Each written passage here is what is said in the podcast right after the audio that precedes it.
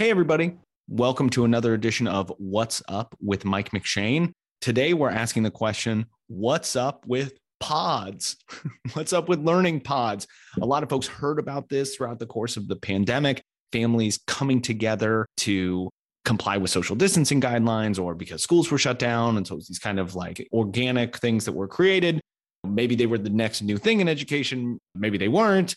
Who knows? Today on the podcast, I have Amar Kumar, who is starting a new venture called KaiPod. We're going to spend some time talking about his venture. It is such an interesting thing. It is sort of, as he will describe, kind of online learning 2.0. It is creating real world, small kind of pods, micro school type environments for students that are participating in online learning trying to get the best of both worlds, the best that online curriculum has to offer and the best that in person education has to offer. I think it is a super fascinating topic. It's a super fascinating venture. We will be able to talk about a whole bunch of different topics, both what he's doing, the sort of online learning in general, maybe even a little bit about for profits versus nonprofits and what states are sort of more amenable to these types of things lots of really interesting stuff to talk about. So I won't delay any longer. Here is my conversation with Amar Kumar of KaiPod. Well, I think it's maybe best to start at the beginning here. So, what is KaiPod? What does KaiPod do? KaiPod is designed to be an in person complement for students who are in online schools or in homeschool programs. So you imagine if you're in one of these programs, you have decided that you want an alternative learning pathway that's more independent, that's more personalized, that's more flexible. However, sometimes what that means is you are working from home, you're working alone.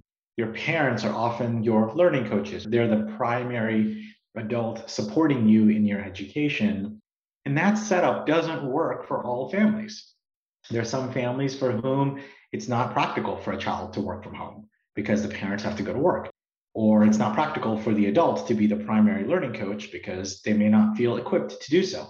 So we're trying to solve a problem for that segment of families who are in online schools or homeschooling to say, what if you had a place to go for part of the week or the entire week where you could be around other kids? You could be supported by an adult who is a learning coach and has been trained to do so you're in a professional space that's been designed to be a great place to learn. You're doing enrichment activities so that your entire experience is engaging and you're doing well in school as a result of all of that, right? So that's really what it's meant to be is we want to create a pathway for more students to opt into these non-traditional pathways because it works better for them. Where did you get the idea for this? Sure. So I've been in online learning for many years at one point in my prior role, I was the chief product officer for Pearson Virtual Schools, which runs a large network of online schools called Connections Academy schools. And in those schools, I think at our peak, we had something like 80 to 90,000 students studying full time with virtual schools. You know, that would be one of the largest school districts in America. One of the top 20 to 30 largest school districts is what we really had studying in our schools. And my team and I built the curriculum, the technology, the student experience that those students were going through every single day. And when we would survey those kids and we would survey their parents or their guardians, they would always tell us that the academic experience was phenomenal. They loved the flexibility, the personalization, the fact that they could choose to work on math before English or spend a little extra time with science when they needed it. But they always struggled with the in person side of things. They didn't have other kids around they were bored part of the day. Their parents weren't always around to help them.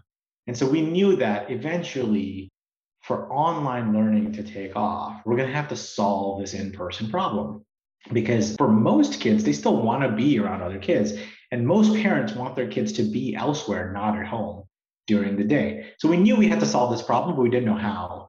And then as the pandemic was kicking off and we just started to hear about all these families grouping together with their neighbors or their close friends into pods, that's when I started to put two and two together to say, what if you could use the small group pod format and pair it with high quality online learning? If you could bring those two things together, you could create an incredible new way to learn, a hybrid way where you could take the best online schools and pair it with the best in person experience. And now you have a small, private, personalized learning experience that isn't accessible currently unless you're willing to pay fifty to sixty thousand dollars for it. So now you brought up two pieces there that I think we can dive into each one. So students will have an online experience and they will have an in-person experience. So what does their online experience look like? Sure. So there's a variety of online learning experiences available today, right? So this is not Zoom school. We should be very clear. If any of you experience, thank God, thank you. yes, if anyone experienced the horrors of Zoom school during the pandemic, throw that away. That should never happen again. It is not effective for anyone. Forget a ten-year-old to learn by just watching someone's video all day. So that's not it. Online learning spans a huge spectrum, which starts with one end of the spectrum is completely asynchronous content, which means self paced. You are reading content, answering questions, and reading more content, answering more questions. So it's a mix of activities and comprehension that you're doing completely at your own pace. And then further along that spectrum is where you start introducing more synchronous time. So it could be videos that you might be watching. So, like you might be watching a Khan Academy video, you might be watching a live video. So, a teacher might be teaching a piece of content. And then that spectrum goes all the way to the other end, which is all synchronous. So, you're watching a teacher teach you everything. So, that resembles Zoom school. So, there's a huge spectrum there. And parents should really be able to choose where they want to be on that spectrum based on their kids. So there are some kids who respond really well to completely asynchronous content because the kids are self motivated, they know how to regulate their time, they know how to set goals. For those kids, a slightly more asynchronous really great. There are other kids who need more motivation, who need a little bit more regulation. And so they might want a little more synchronous time during the day. It's the same as adults, right? If you're really well regulated, you can work by yourself at home with no meetings, you can get everything done. But most adults need a little bit of check in with a manager or with your teammate every so often to kind of keep you on track. So the online learning works the same way. And based on where your kid is, you have a variety of options. So in most states, there is a public online school that's available. So Connections Academies, they are public online schools, and there's a variety of other providers where you as a parent can register your child for an online school. There's no cost to you because it's paid for by the state or your local school district. It's a public school. And those schools provide a blend of synchronous and asynchronous learning. So your child can be enrolled in this online school. That is where you get teachers, you get curriculum, you get technology, laptop, you get everything that's needed.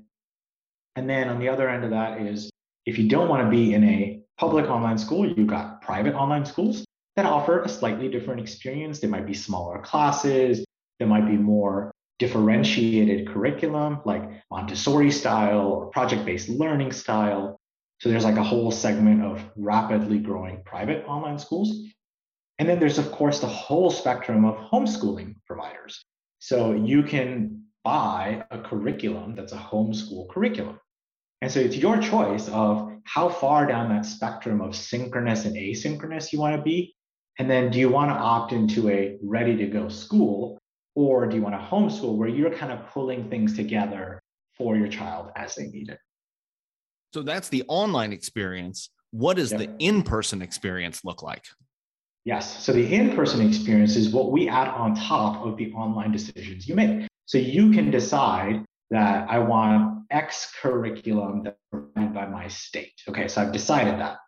Now you can stop right there you can say, This is good enough, and my child will work on that curriculum from home. I will support them, I will provide them the extra help they need. I'll find other resources when they get stuck. I'll organize play dates, I'll organize enrichment activities so that they're getting social time. That's all doable. A lot of parents do that. And in fact, that's the primary way families do online school and home. When we think about kind of traditional online schooling, that's yep. sort of how it looks. And what we're trying to change is to say all of those things are just not practical for most parents to do. So you can now add an in person learning experience, which means three or four things.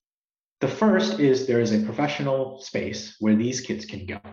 So there will be a learning center in your community that is a KaiPod learning center, let's say, and it is a retail location that's been converted into a learning space. So there's chairs and desks, there's bean bags and bookshelves, a place for kids to say, yeah, this is where I now come to learn.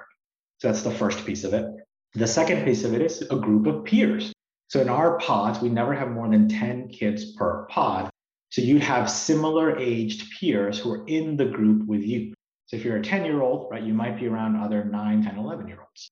And so that group meets at the pod to do their courses. Now, I could be in a different online school than you, which means we may be working on different courses, but we're both coming to the same space together to learn.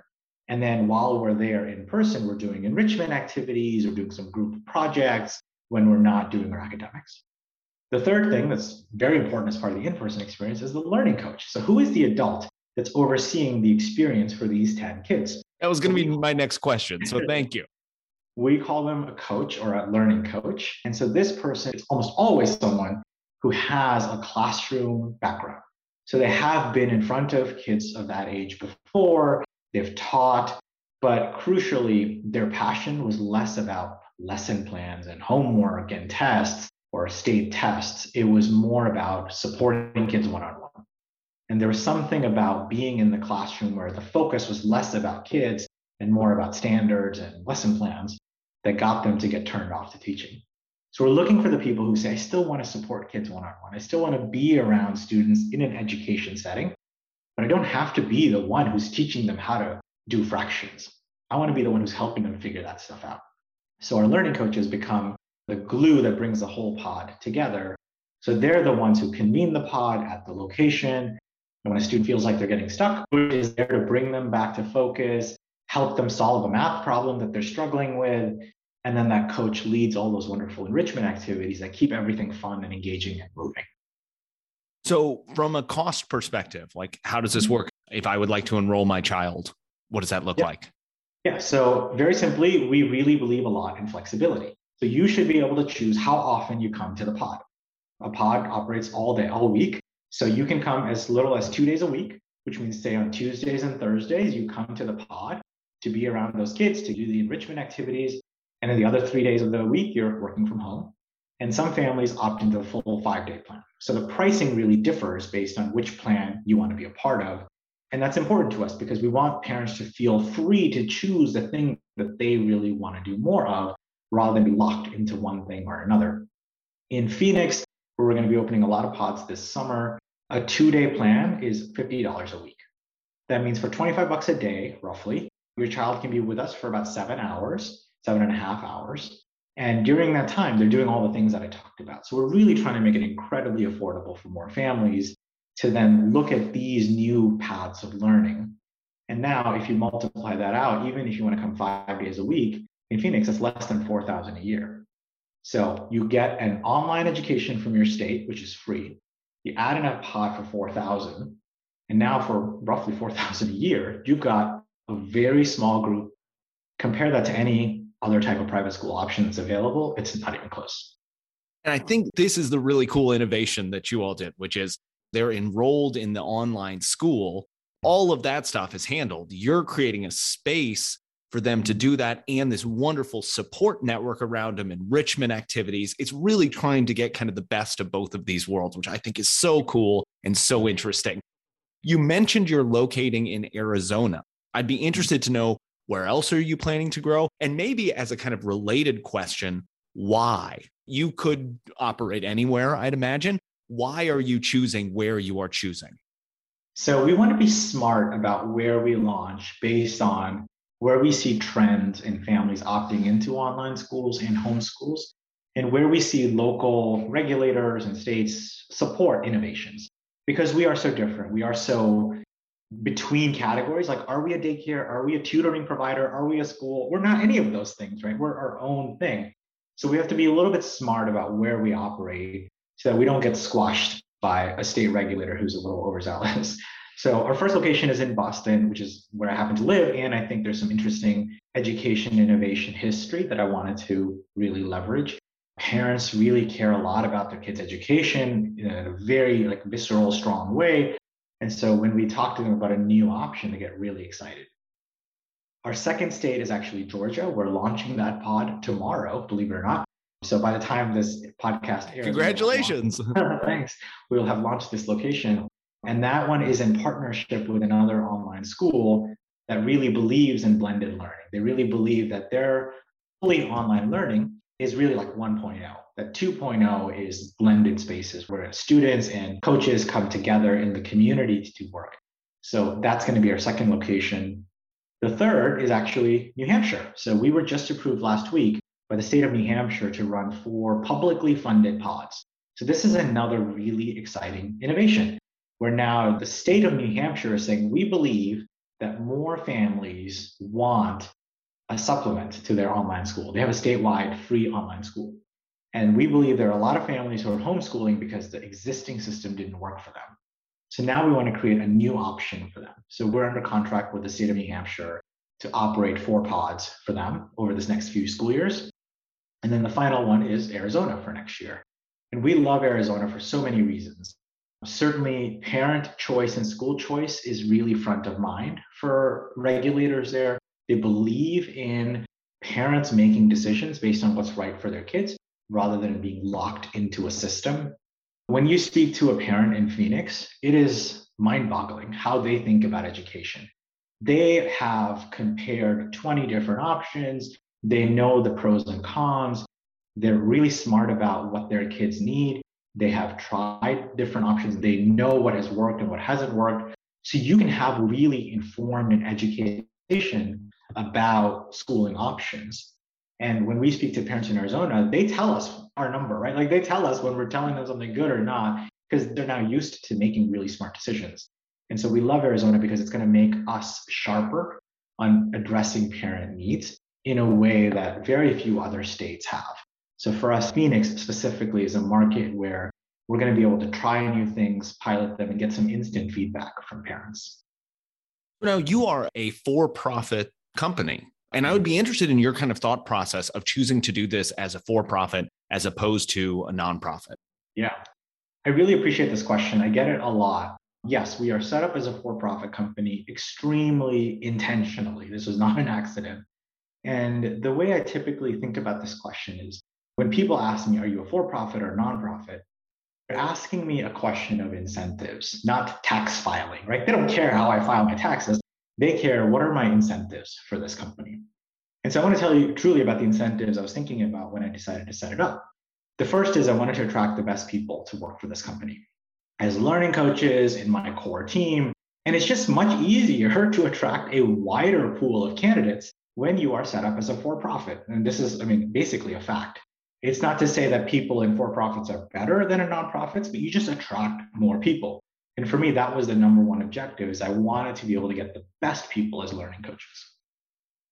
The second reason is I want to run this company with a hyper focus on what creates the best student outcomes and not be distracted by anything else.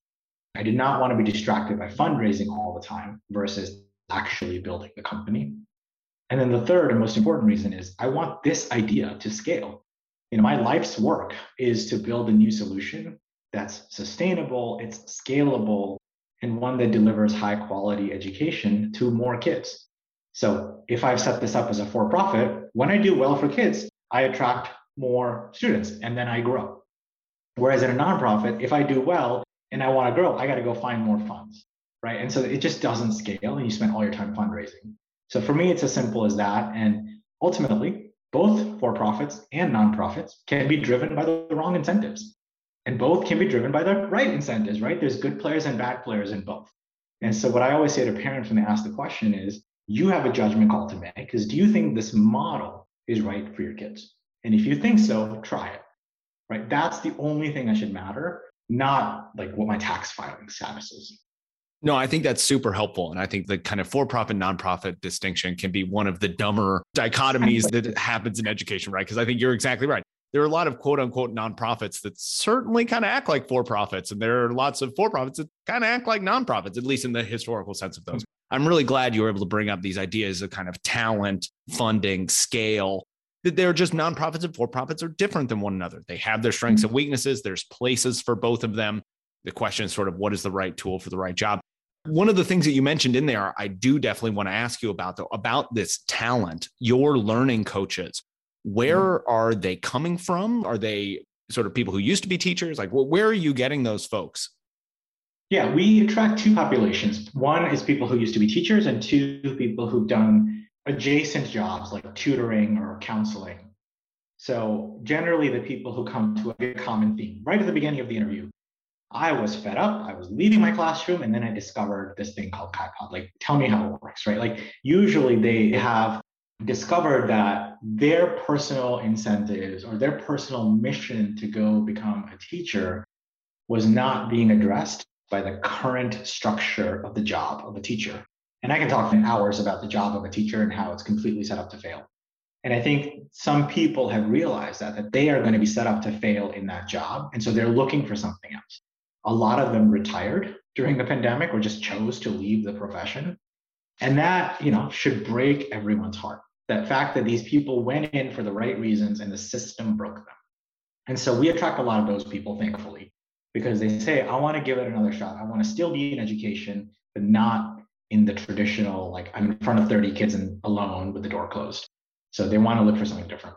And then the second population, as I mentioned, is people who've been tutors who love the high they get from helping a kid get something, or people who've been counselors who've helped kids deal with social and emotional issues or been around large groups of kids in camp settings. So we try to attract those people too and bring them into the education. World. Well, thank you so much for taking the time to talk to me today. I think this is such a super interesting project that you're working on. I can't wait to see where it goes in the future. Thank you for having me. Well, I hope you enjoyed that conversation as much as I did. I think the sort of tagline that I took away from KaiPod is you can get two schools for the price of half of one, or depending on where you are in the country, sort of two schools for the price of a third of one. Because if you think about it, you have students that are already enrolled in an online school. And that could be for some kids, as was said on the podcast, right? That's your whole schooling environment. And your parents might be doing stuff on the side, but at least when a lot of those schools were created, that's what they were designed to be, to be your kind of full time school that's there for you. And then there's other schools, like there's other micro schools and pods and things that are around the country, but they kind of operate in their own way. This is trying to do both this sort of 1.0 versus 2.0 of online learning I thought was so interesting that's in there. But it's trying to say, hey, look, you're going to get the online education that you choose, like the best one that works for you. There are free options, there are paid for options, et cetera. And you're going to be able to get a cool in person learning experience where you can be around other kids. You have the support, you have a learning coach that's there. A lot of them sound like super interesting people. This is all super interesting. Obviously, it's early days. They're in the process of building this out but it seems like this is a very clear problem. It's people trying to learn the lessons of the sector and fixing them. And I'm really excited to see what happens there. I was super invigorated by that conversation. I thought it was super cool. Can't wait to see what they come up with. As always, I'm always looking for guests for this podcast. The sort of remit here is people that are doing cool and interesting things in education my goal is to scour the country and potentially even outside of the country. We'll see how it goes to try and find people who are doing interesting things in education that might cause us to ask some interesting and important questions about how our system is structured, how it operates, what incentives that it's under, how things can change so we can have more awesome learning opportunities for more kids. If you can think of any of them, if you know of something cool that's happening, feel free to email me. I'm at mcshane at edchoice.org. You can find me on Twitter at MQ underscore McShane. Give me a follow, send me a message, tweet at me. Please be kind. Most people aren't, you know, sort of change that norm that's on there. And please subscribe to this podcast. Obviously, if this is already in your feed, you know that EdChoice, this podcast series, I have mine. We also have folks from our research team. We do our polling work. We have state updates. We have legal updates. So there's constantly awesome podcast content coming out that's a mix of a lot of different things. So please like and subscribe, put up reviews on iTunes or any place where you have them so more people can find out about it. Always appreciate y'all listening. And I can't wait to interview another interesting educational entrepreneur or person otherwise situated in the education space on the next episode of What's Up with Mike McShane. Take care.